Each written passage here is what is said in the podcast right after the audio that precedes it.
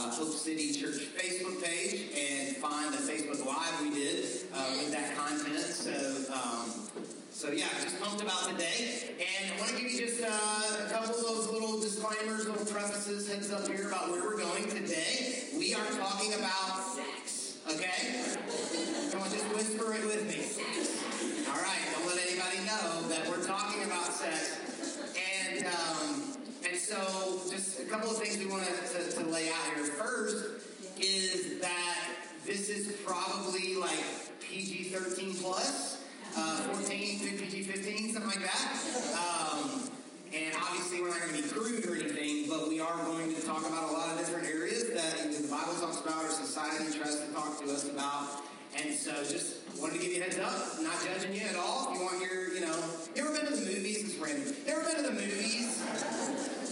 And like, you know, it's like some scary movie or something. You look over and like, mom of the year's got her six year old over there. I'm like, what?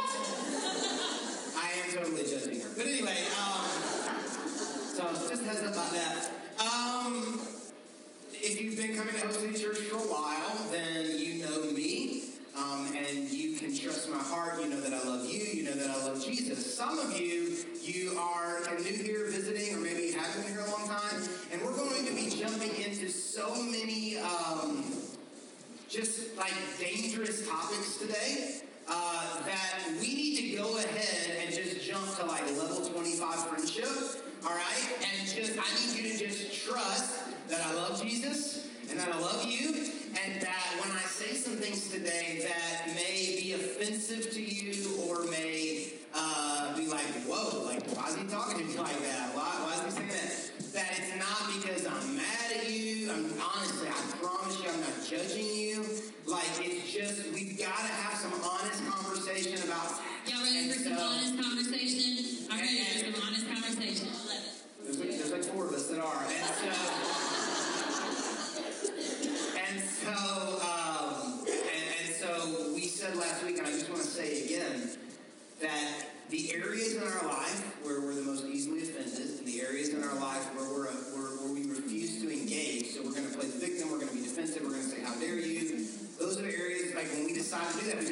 stop growing. But when we decide to engage, lean in and say, this may be painful, this may be hurtful, but I got to figure out why this bothers me so much, uh, then that is where we have the greatest opportunity for growth. So I just want to encourage you today, a couple of different times when maybe we say something and it's like, just lean into that and engage in that a little bit, and, uh, and, and it'll be good. The last thing I want you to know is that we're probably, for some of you in the room, we're going to say some obvious things today. We don't want to assume or to take for granted that everybody is on the same page. We don't want to assume that everybody's mom and dad told Andrea and I, they told you what our parents told us. Or that you grew up in a church. Or that you have read what the Bible has to say about sex. And so, um, like, we, there's going to be some starting points. We're going to be like, yeah, yeah, I know this, like, get to the other stuff. Like, but we, we just think it's important that all of us um, are able to, to, to take some steps. There are going to be some, some obvious things today, and you're going to think like everybody knows that, and somebody's going to be hearing it for the very first time. And so, so we just want to give you a heads up on that, all right? So there was a therapist who, um, who had this theory that married men who have sex once a day are the happiest in life, all right? And so he wanted to test out this theory. So he was at a conference where he was sharing, and he looks out at the room and he says, If you are married, I'm not asking married men in the room to participate in this right now. If you are married and you make love with your wife once a day, uh, raise your hand. Because, you know, some guys raise their hand and they are grinning from ear to ear. I mean, this, and it, it's, uh, guys are just thinking of stuff like, is thinking, my theory looks to be true. So he says, okay, put your hands down. If you are here, you're a married man, and you have sex with your wife once a month, raise your hand. A lot more guys raise their hand, and they're, you know, smiling, but not smiling as much. So he's thinking, yeah, this is true. This is what I thought. So he says, put your hands down. He says, is there anybody here you, you would say, like, yeah, me and my wife only have sex once a year? And in the back of the room, this older guy, like, throws both hands up, and he's grinning and laughing. He's like jumping. He's like, me, me, me. And the therapist is like, what's going on? Like, why is he so happy? Like, this this kind of goes against my theory. He goes back to the guy. He's like, sir, why are you so happy? You only have sex with your wife once a year. And the guy looks at the therapist and he's like, tonight, tonight, tonight,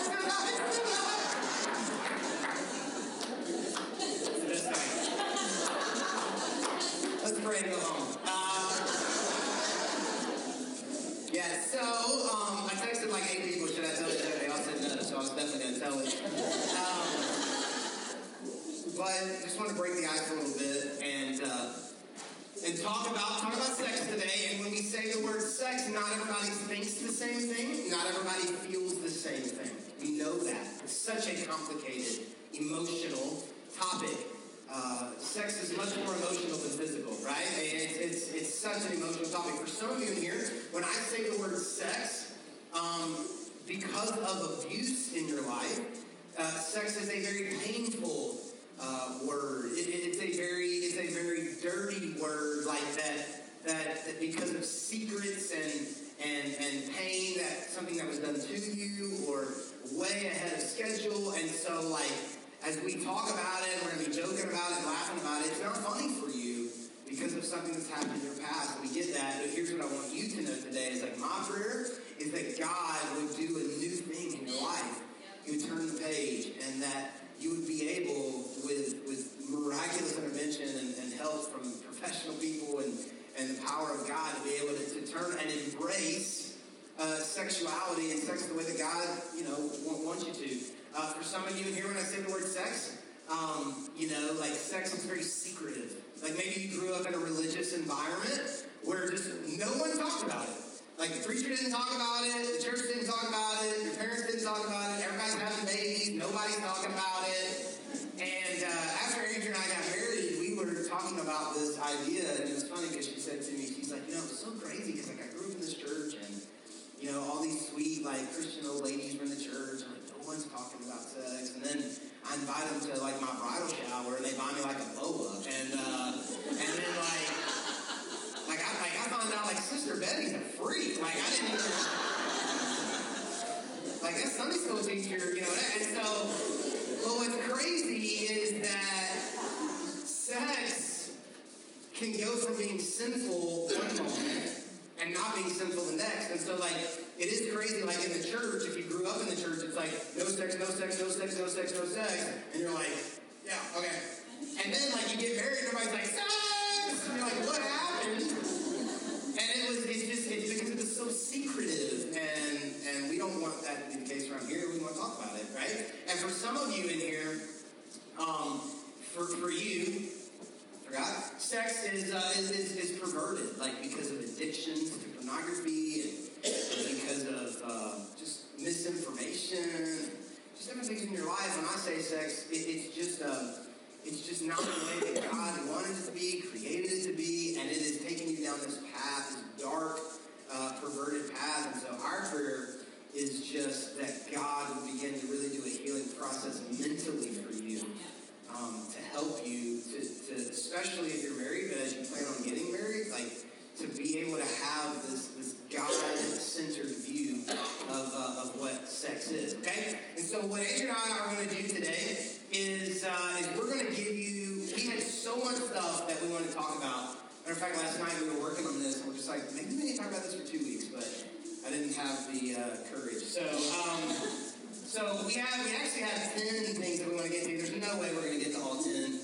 Uh, we tried to do it in the first service and, and just ran out of time. There's no way we're going to get to all 10. Well, we're just going to pick out some of the best of these and talk about sex for married couples, talk about sex for non-married couples, single individuals, um, and what God does and, and, and, what that means for us, all right? So here we go. Maybe you want to take some notes. It's going to be a little bit random. We're going to kind of throw out some stuff and talk about it.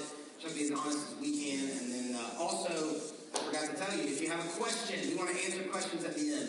If you have a question, uh, text it to 208-8872, and we're going to answer those at the end uh, as much as we have time for. Okay, so if you have a question as we're talking, go ahead and text it to 208-8872. Okay, here we go.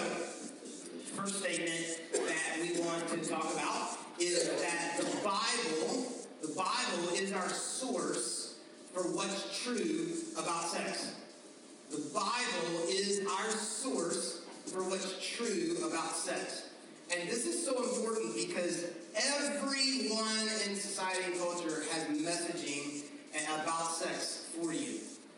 The movies that you watch, the music that you, you listen to, um, interviews, blogs, magazines that you read, like everybody, your buddies that you talk to at the bar, your girlfriends you hang out with, like everybody's got a stance on sex, an opinion about sex, a view on sex, a philosophy about sex, a theology about sex.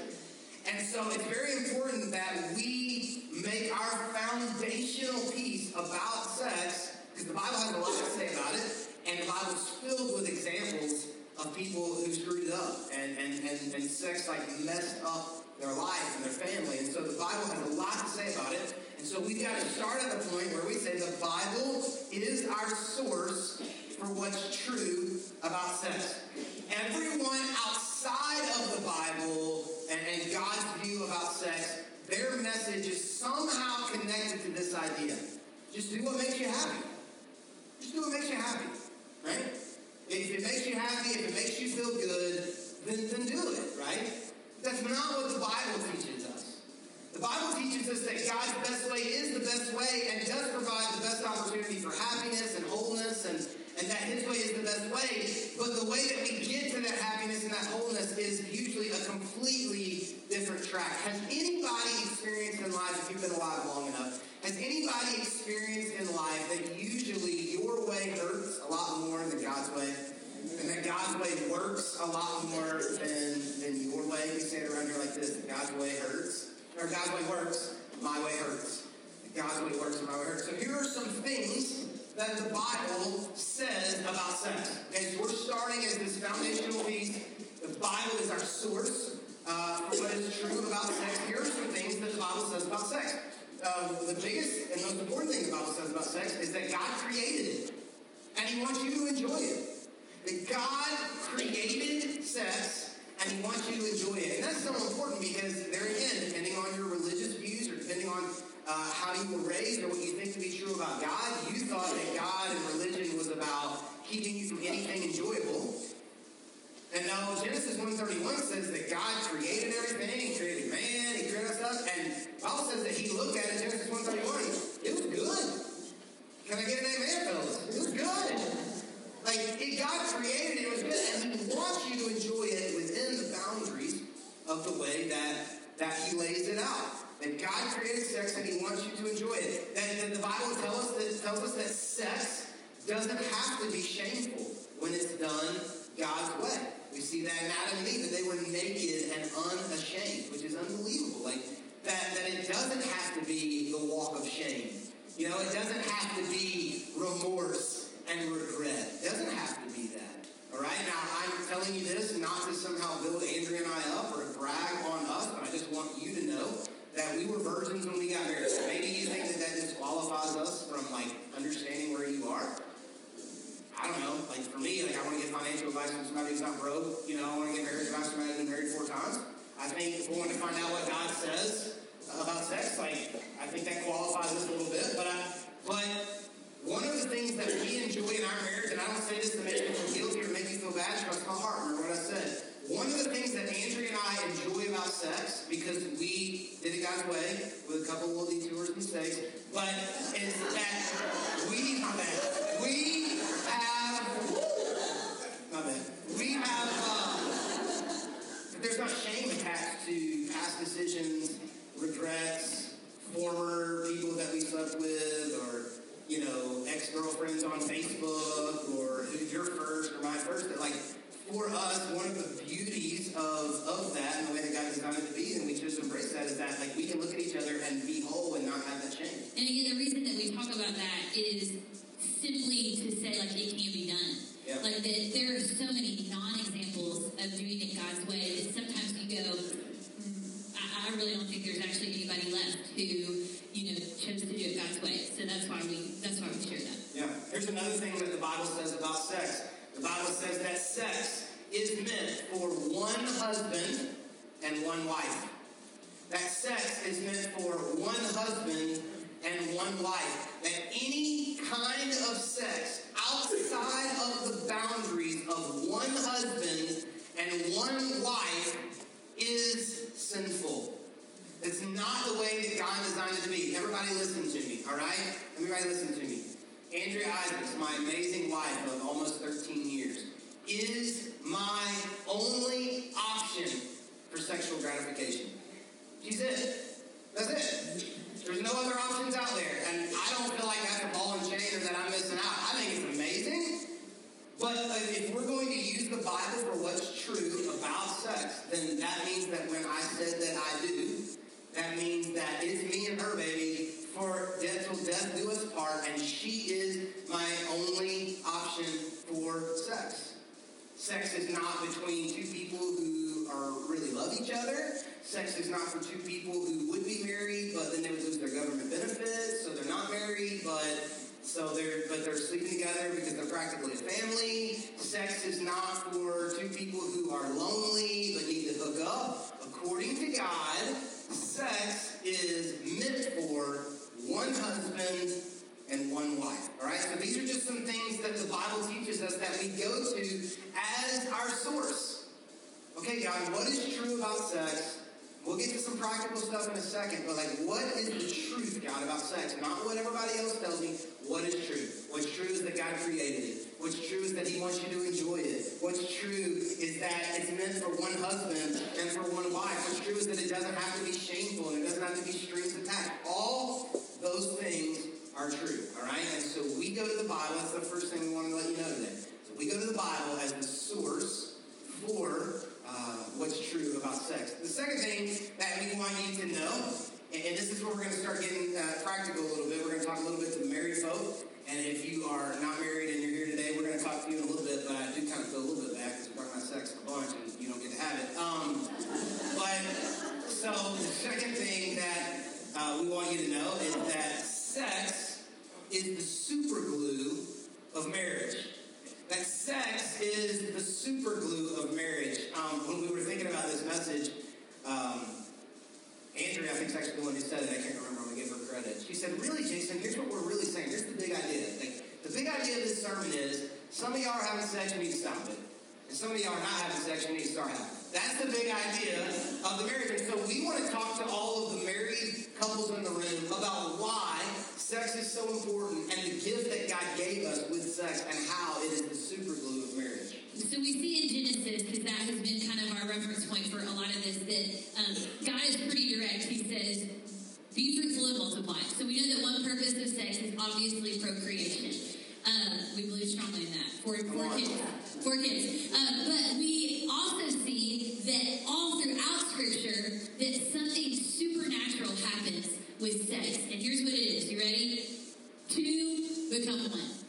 And it's the only area of life it doesn't make sense mathematically, it doesn't make sense in any other context. But over and over and over in Scripture, we see that God does something absolutely supernatural, and two become one. And so if you think about it as a metaphor for, you know, when you take glue and you're sticking something together, all right, supernatural super glue metaphor, okay, um, that you're joining those two things together. Now, and can anybody go with me on this for just a second? You remember being in like second grade, third grade, you like get the glue all over the paper and it's, you're kind of, and then you take it off.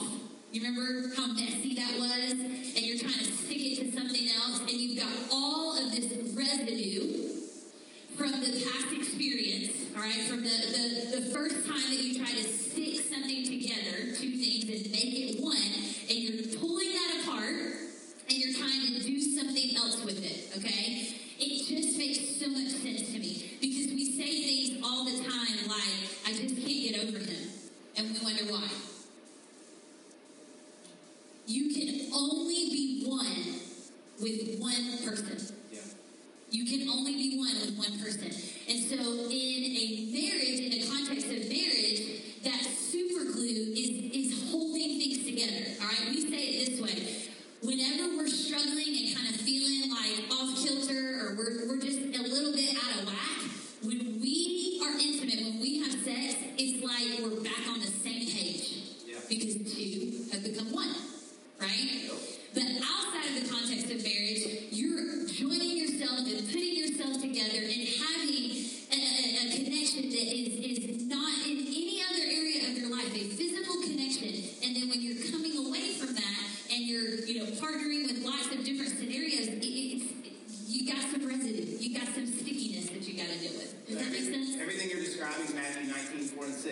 said, man, they created male and female, and they'll leave, the man's going to leave his mom and dad. You got to go. You know, they got to get out of the house eventually and be united to his wife, and the two will become one flesh. Not just in the scientific parts of sex, but in the emotional, soul, mental parts of sex. And so, if you are in the room today and you're married and you're not having sex in, in a frequent type of uh, habit or whatever, like you are not uh, becoming one the way that God designed it to be. Like, so super glue is one way to describe it. Like, sex is kind of like WD-40. Like, it, it, it like, it, it greases things down. And so, and so it just makes marriage work because um, it's the way that God designed it to be. So here, here's the irony. You ready? This is so ironic. So God created this structure for marriage where he said, when you're not married, don't have sex. When you're married, go at it. Okay? We instead are not married, have lots of sex, ruin our lives in a lot of ways, get married, stop having sex. And God says, no, it's the it's the opposite. I want you to do it the, the opposite way. So, practically speaking, Andrea, there are lots of different reasons why married couples stop having sex. I mean, most people on like a honeymoon, they're loving life, everything's great. Gradually, things begin to happen that that start um, breaking down that barrier. And one of the things we can't talk about all of them, but one of the things that we definitely wanted to hit on is is just kids. Like we love our kids, but kids will kill your sex life. And and not even just because there's more people in the house, but like because we had like serious issues. I say we is mainly me, but we had some serious issues after we had our first kid because um, and it's gonna make all the women in the room hate me, but I said we were like having some major trouble. We had a baby now. We had passed the whole doctor don't touch each other thing. And and so like now we're, we're, we're trying to figure out how we can, you know, get back together. And it just wasn't clicking and we were fighting and um, I said to you one night, I said like I feel like I lost my wife. I feel like mom moved in and my wife moved out.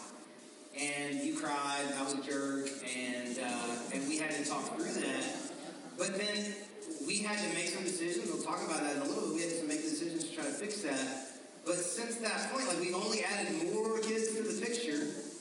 You know, kids sleeping in the bed, uh, mom being touched by four kids all day, not wanting to be touched by her husband, uh, fighting. Like there are lots of people as I'm talking right now about the super glue there, and it's not just wives, but if we're stereotyping, whoever the person in the relationship who's not really touchy feely like, oh, you don't really, you know, no. How do we balance all the like having kids and sex and all that? So we recognize for sure that there are so many layers to, to sex, to sexuality, to again, like all of the thought process that you bring to um, intimacy and, and to, to sex in your relationship. And so again, we're, we're speaking in generalities because we're trying to, to hit, you know, a, a group of people, but we recognize that there are obviously individual circumstances. Uh, but this one I do think applies to a lot of moms. What, what happens when, you know, I, I, I'm first of all dealing with body image issues, right? My body has changed. My body is used for nursing. Uh, my body grew another human being. I mean, it's just complex. It's absolutely complex. And so we're bringing all of that thought process and all of that emotion to now you as the you know husband want us to still feel you know amazing. Um, and so before I talk to the wives, I would say to the husbands like you have to be intentional to make sure that you're affirming your wife, right? That you find her attractive, that she is still you know smoking hot as the day you first saw her, or whatever the case may be. Um, and that's going to help kind of work through um, some of the, the crazy noise that's going on in her head. I would have okay? hear a lot of the wives would say. I know. Like, come on, honey. There you go. Amen. Um, and then to the wives, like you have to be willing to be vulnerable and honest about the conversation. It cannot just be an excuse. It cannot just be a standpoint of, well, you know, this is where we're at, and I don't want to be touched because the kids have touched me all day, or I, you know, am not super secure about, you know, turn the lights off, like all of this. Like you have to be honest about those things and talk about it and work through them and kind of push through that, and we'll talk about what we did to break that cycle in just a second. So like sometimes you gotta be like, girl, you look good in the maternity clothes. Yeah, come on,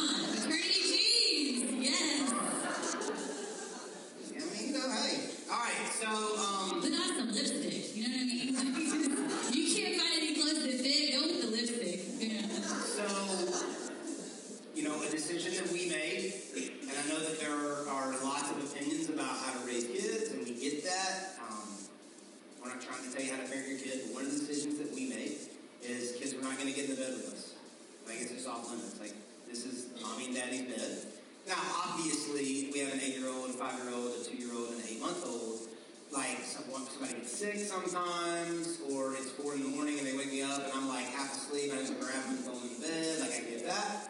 Um, but more times than not, 90, 95% of the time, like mommy and daddy are in the bed, you're in your bed, and from like the day we brought them home from the hospital, all of them but one, like they were in their room. And I know when I say that, it's like, oh my gosh, there's so many emotions that go with that.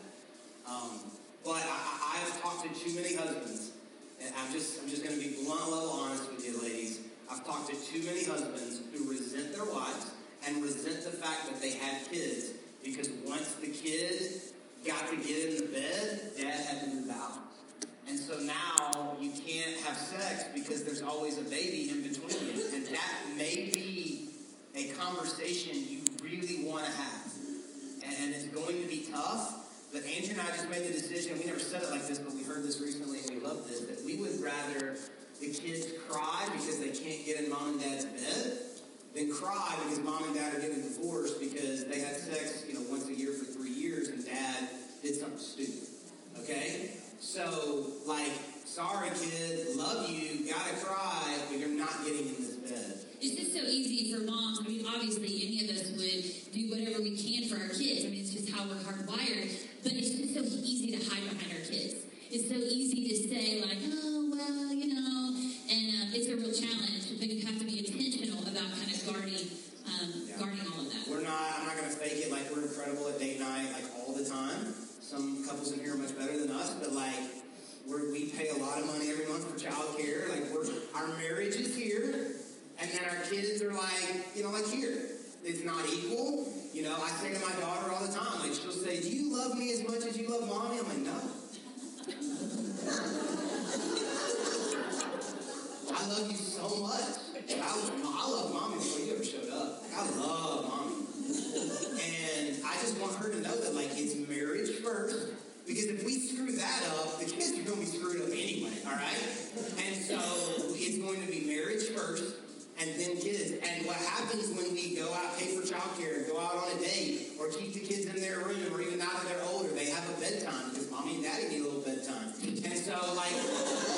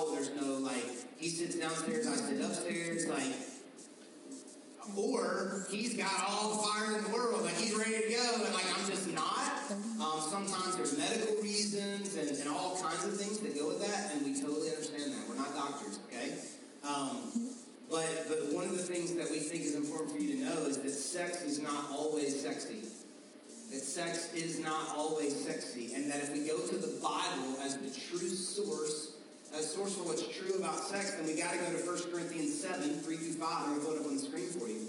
But it says the husband should fulfill his marital duty to his wife. All right, I'm in. And likewise, the wife to her husband. The wife does not have authority over her own body, but yields it to her husband. In the same way, the husband does not have authority over his body, but yields it to his wife. Whatever you want to do, but do not deprive each other, except perhaps by mutual consent and for a time, so that you may devote yourselves to prayer. Then come together again so that Satan will not tempt you because of your lack of self-control. According to 1 Corinthians 7, 3 through 5, talking to husbands and wives, here's what Paul is saying. Paul is saying that there are times in your marriage, because let's just be honest, like there like how often are you both on the same page?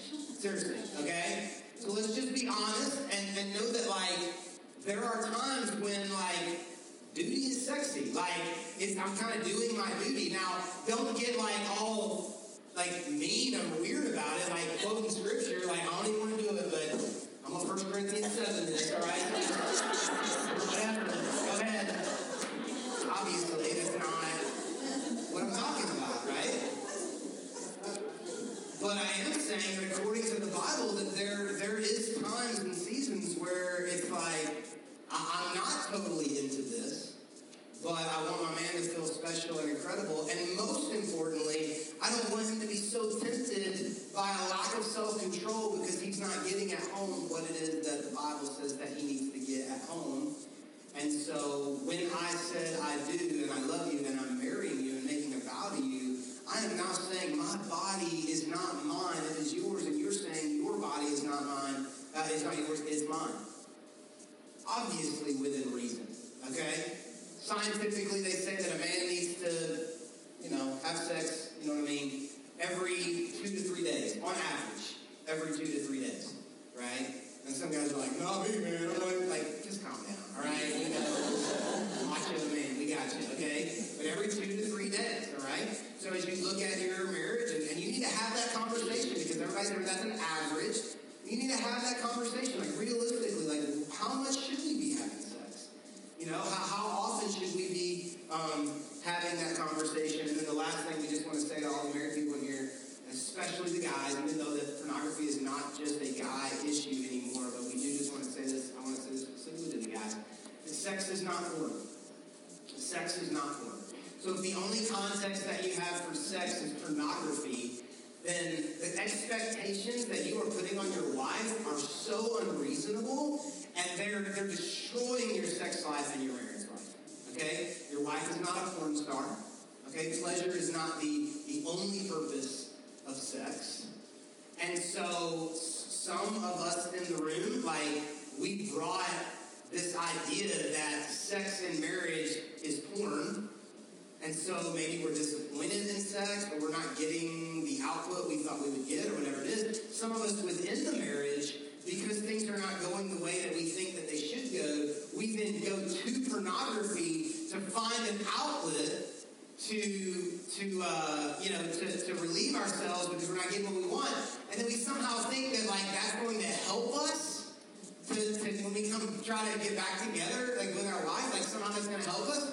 No, listen handling it yourself with fantasies and and fake things is always going to be better physically than than the real thing because it's you're in control 100% of the time but god said there are two people involved in this relationship and two emotions and two bodies and two souls and two hearts so yeah of course porn is awesome you're you dictate the terms and every woman does whatever you want and what like that's not the way marriage is, not the way sex inside marriage is. Okay? So sex is not porn. Sometimes sex is not always sexy. Keep the marriage first. and Let me just throw a million things at you, but it's so important. Sex is the super glue of marriage. And so for us, whenever like there's seven, seems like there's 17 different problems in marriage, there's usually one problem. We're not having sex. And if we'll do that, then then it, it seems to work everything out. All right? So much stuff there. Uh, but now let's transition for just a little bit to everybody in the room who's so frustrated right now because We're talking about sex, and you're like, thanks, like you left this that we don't get to have none. Okay, so we want to we want to come back and talk about that a little bit. All right. Here's what we want you to know: that God's rules for sex are to protect you, not to punish you. That God's rules for sex are to protect you, not to punish you. All right. There are maybe some, probably some in the room. You have never had sex before, and it's frustrating, and you're you're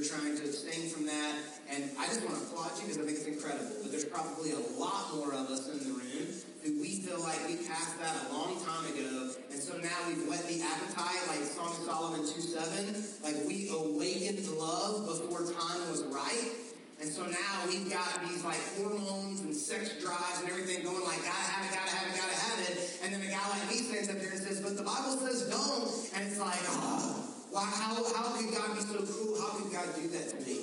God's ways are always about what's best for you. He's not trying to take something from you. He's trying to protect you, not to punish you. Let me ask you a question. And I'm not asking you to answer, but I just want to ask you. For those of you in the room who have chosen to have sex outside of marriage, has it made your life better or has it made your life more complicated? What do you think about it? Some of you, it's literally made it more complicated because now you got like baby daddy, baby mama, and you don't like them and you got to deal with them because you got kids together. So I guess it's literally complicated. But even beyond that, emotionally, it's complicated. Like, it, physically, some of you, it's complicated. It's messed with your body. And so, yeah, all of the physical desire part where you say, like, man, sex would just feel so good in the moment. God created it. He's the ultimate creator. It's amazing. But now looking back, stacking up all of the pieces of all of the sexual exploits and relationships and experiences that you have, has it made your life better? Or has it made your life more complicated? I also think it confuses us because we equate good sex with a good relationship.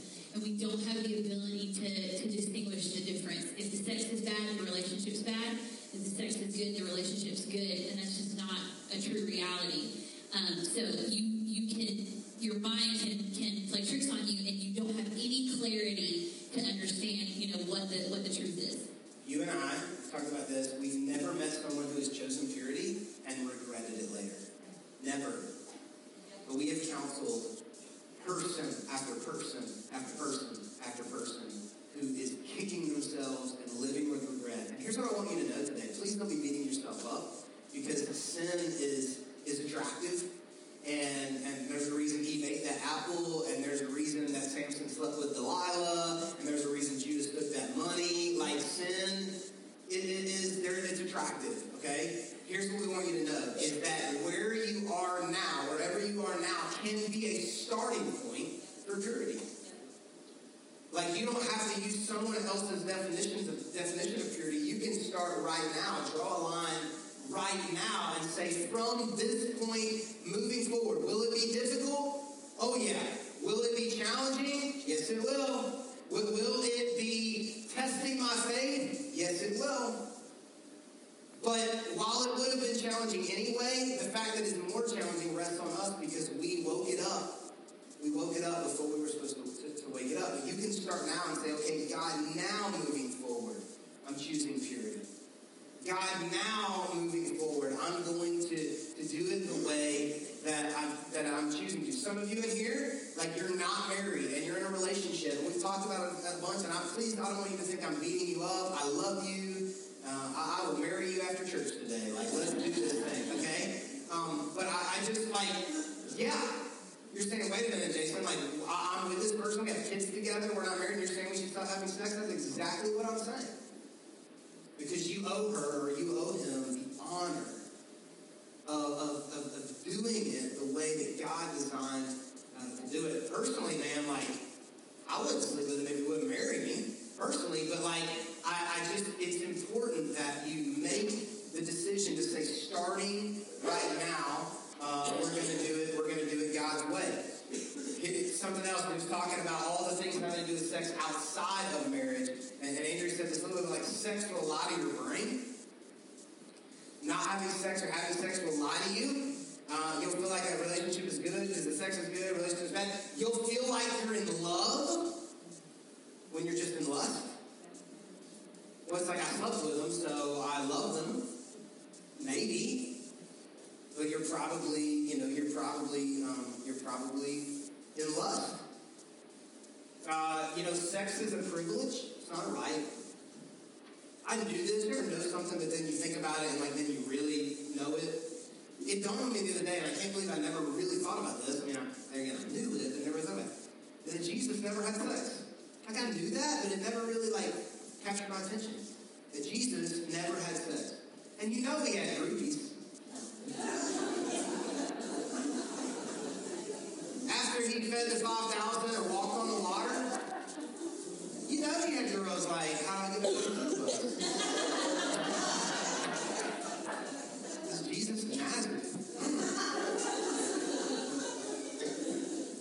Bible says that we have a high priest who's tempted, he was tempted in every way. That means there was some hot girl who came up to Jesus and was like, I'll do anything you want. And he was the man. He was human. He said no. And so Jesus gave us the example that wherever you're starting from right now, Jesus gave us that example that we can choose starting now abstinence. And it is. You say, well, Jason, what if I have some sexual identity questions and issues and like my sexual attraction is on the, the, the non-heterosexual side and, and the Bible says it's one husband, one wife. Are you saying that for the rest of my life I don't get to have sex? I'm not saying that, but that is what the Bible's saying. But that doesn't mean you can't be a Christian and follow Jesus. It may mean that you have to take up your cross and follow him and lay some things down that you worship more than maybe you worship him. But abstinence is possible because Jesus showed us that it is. And so sex is a, is a privilege. It's not a right. It's not about your happiness. Um, it's, it, it, it's just not. It, it's, it's a gift to us. It's a gift to us when we do it and, and use it the way that God uh, intended for us to do that. And so here, here's the last thing. Making sure we hit all this.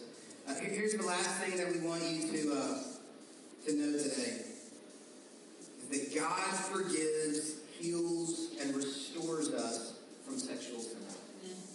Nobody's judging you. I love that at Hope City Church that like that you can come in here however you are. That He loves you just like you are. We love you just like you are, and that God doesn't look at you and say, "Oh you know, if you only slept with four people, we'd do something with your life, but you slept with seven, so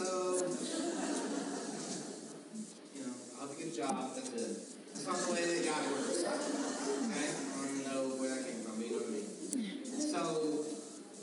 Oh, God says, like, if you're if you're willing to give me your life, your past hurt, your past experiences, your past pain, if you're willing to say, yeah, God, I did fall for the devil and that stupid apple. Yeah, God, I did make a decision to do something I shouldn't have done, and I know the pain of that, and I'm living with the regret of that. But yes, God, I'm now giving my life to you, and I'm choosing to to, to live for you and to and to trust you. And God says, man, I want to make something beautiful out of that. I want to make something beautiful out of that mess, something beautiful out of that pain, something beautiful out of that hurt or those experiences. I want to make something beautiful out of that. For some of you, sex is just the symptom. You have sex because of something else you're trying to escape from, you're running from, emotional pain, loneliness, whatever it is. And so the, the reason that abstinence is so hard is because it's not about the sex, it's about something else. And it just leads you to the sex. Give your life to God. Trust Jesus with your life. And tell him, like, God, I'm sorry for what I've done, but I want to be a new person and I want to move forward doing it the way that you've created it to be. Will you be perfect? No, you will not. Will you make mistakes? Yes, you will. But you're not choosing to buy into the lies of culture and society that say, like, oh, just do whatever makes you happy. You'll be happiest.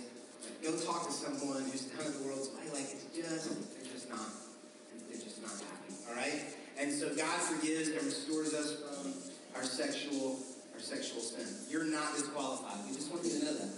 If you're married and you cheated on your spouse and you're trying to work it out, It's incredible. You're not disqualified. God has incredible plans for your marriage. I actually believe the world needs to hear your story because there's so many people who are going through that right now. If you're here and you had an abortion, you're not disqualified. If you're here and you got an STD, you're not disqualified. If you're here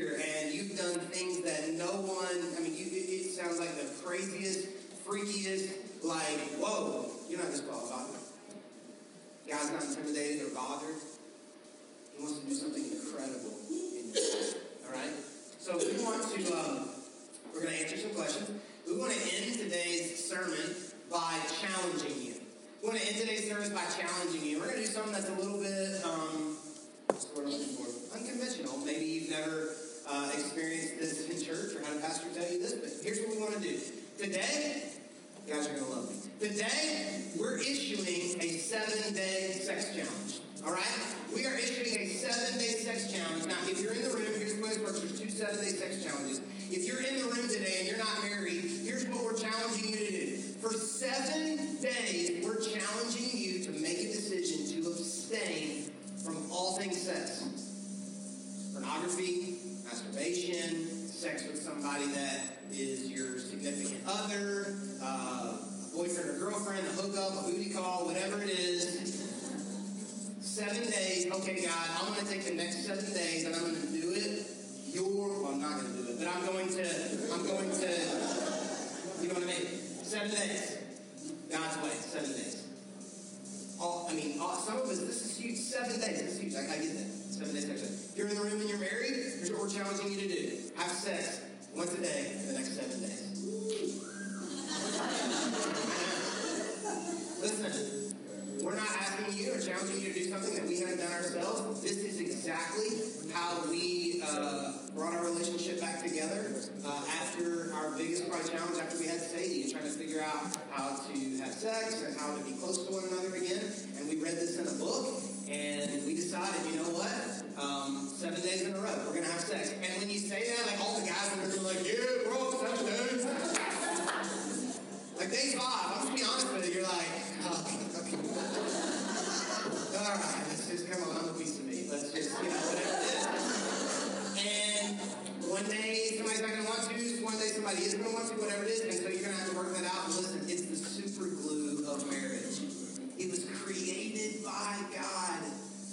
And it will fix a lot of problems in your marriage. Now, some of you, you, you haven't had sex in seven months.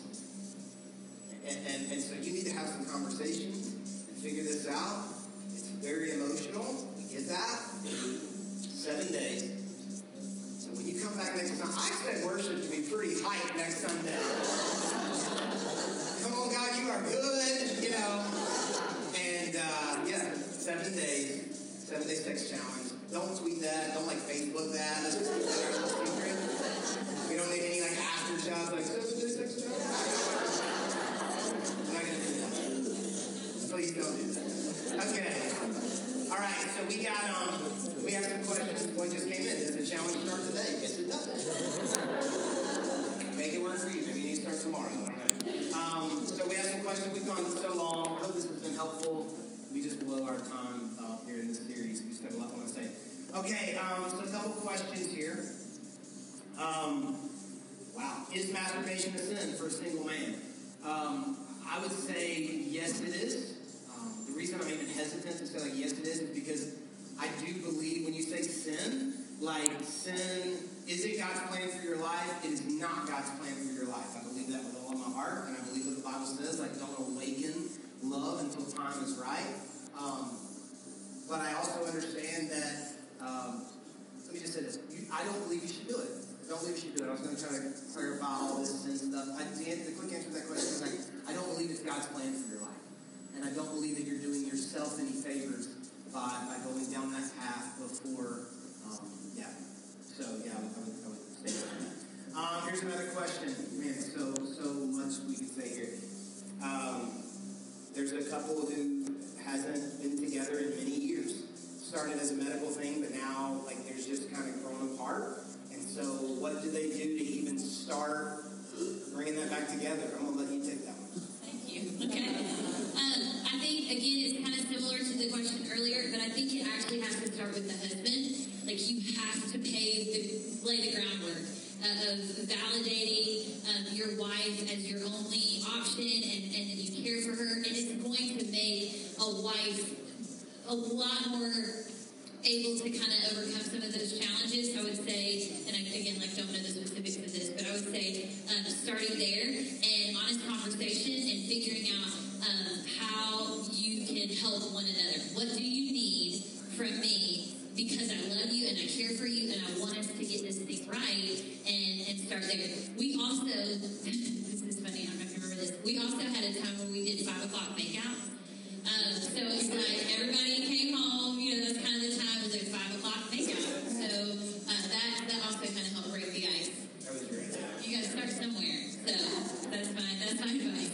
Yeah, and we're not taking it lightly. Obviously, we just, I mean, like, I would, I would suggest counseling, not because you're weird or broken, but because, like, and what God wants to do in that marriage is incredible as we break down some of those barriers. The seven day sex challenge is probably not the right starting point for you, but there is a starting point for you, and uh, yeah, so. Um, Would you agree that sometimes sex has a super glue? Is dangerous to read from the spot. Would you agree that sometimes sex has a super glue can be thought of as a way to fix problems instead of talking and being close mentally?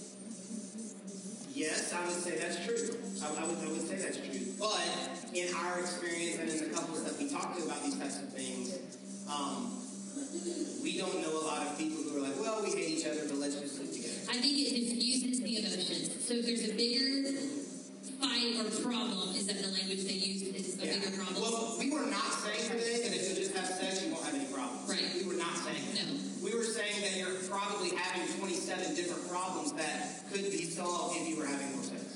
So I think it, I would say it like this. I think that it diffuses a lot of the tension.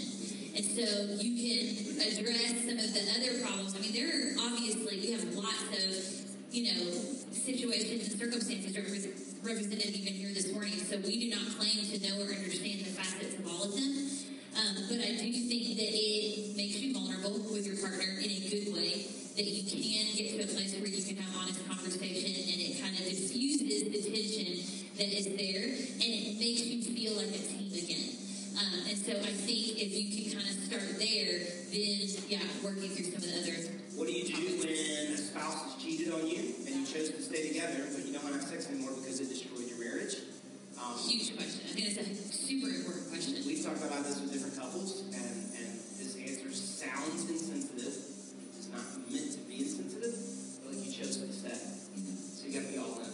Yeah. Um, if you want to go, go.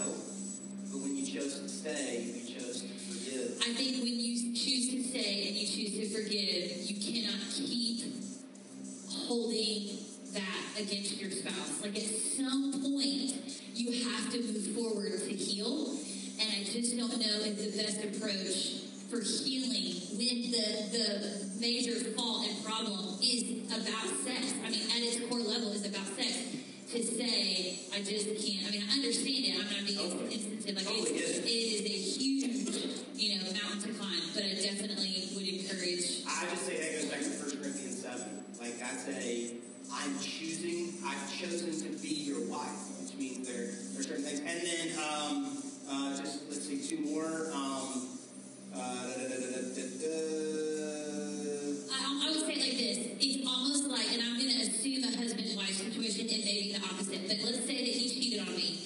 I decide to stay with him, but then I say, but I can't have sex with you because I don't trust you. You hurt me too bad. I just can't like let you touch me. I'm punishing him all over again every single time. It's, it's my way of throwing a dagger over and over and over and over. But if I choose to stay with him and we're going to work through it, then we have to work through it. And it might take tons of time.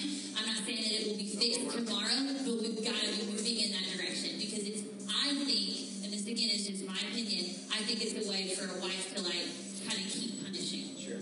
Uh, two more questions. One, should I have to ask for forgiveness for, from God uh, because I love my same-sex partner? I would say you don't have to keep asking for forgiveness for being attracted or being in love with them, but an active lifestyle because there again we believe in, in, in a many, not many, a minority of people, but a growing minority of people disagree with this. You know, our stance is that the Bible teaches that, that, that God created one man for one woman. And so we fully believe uh, in the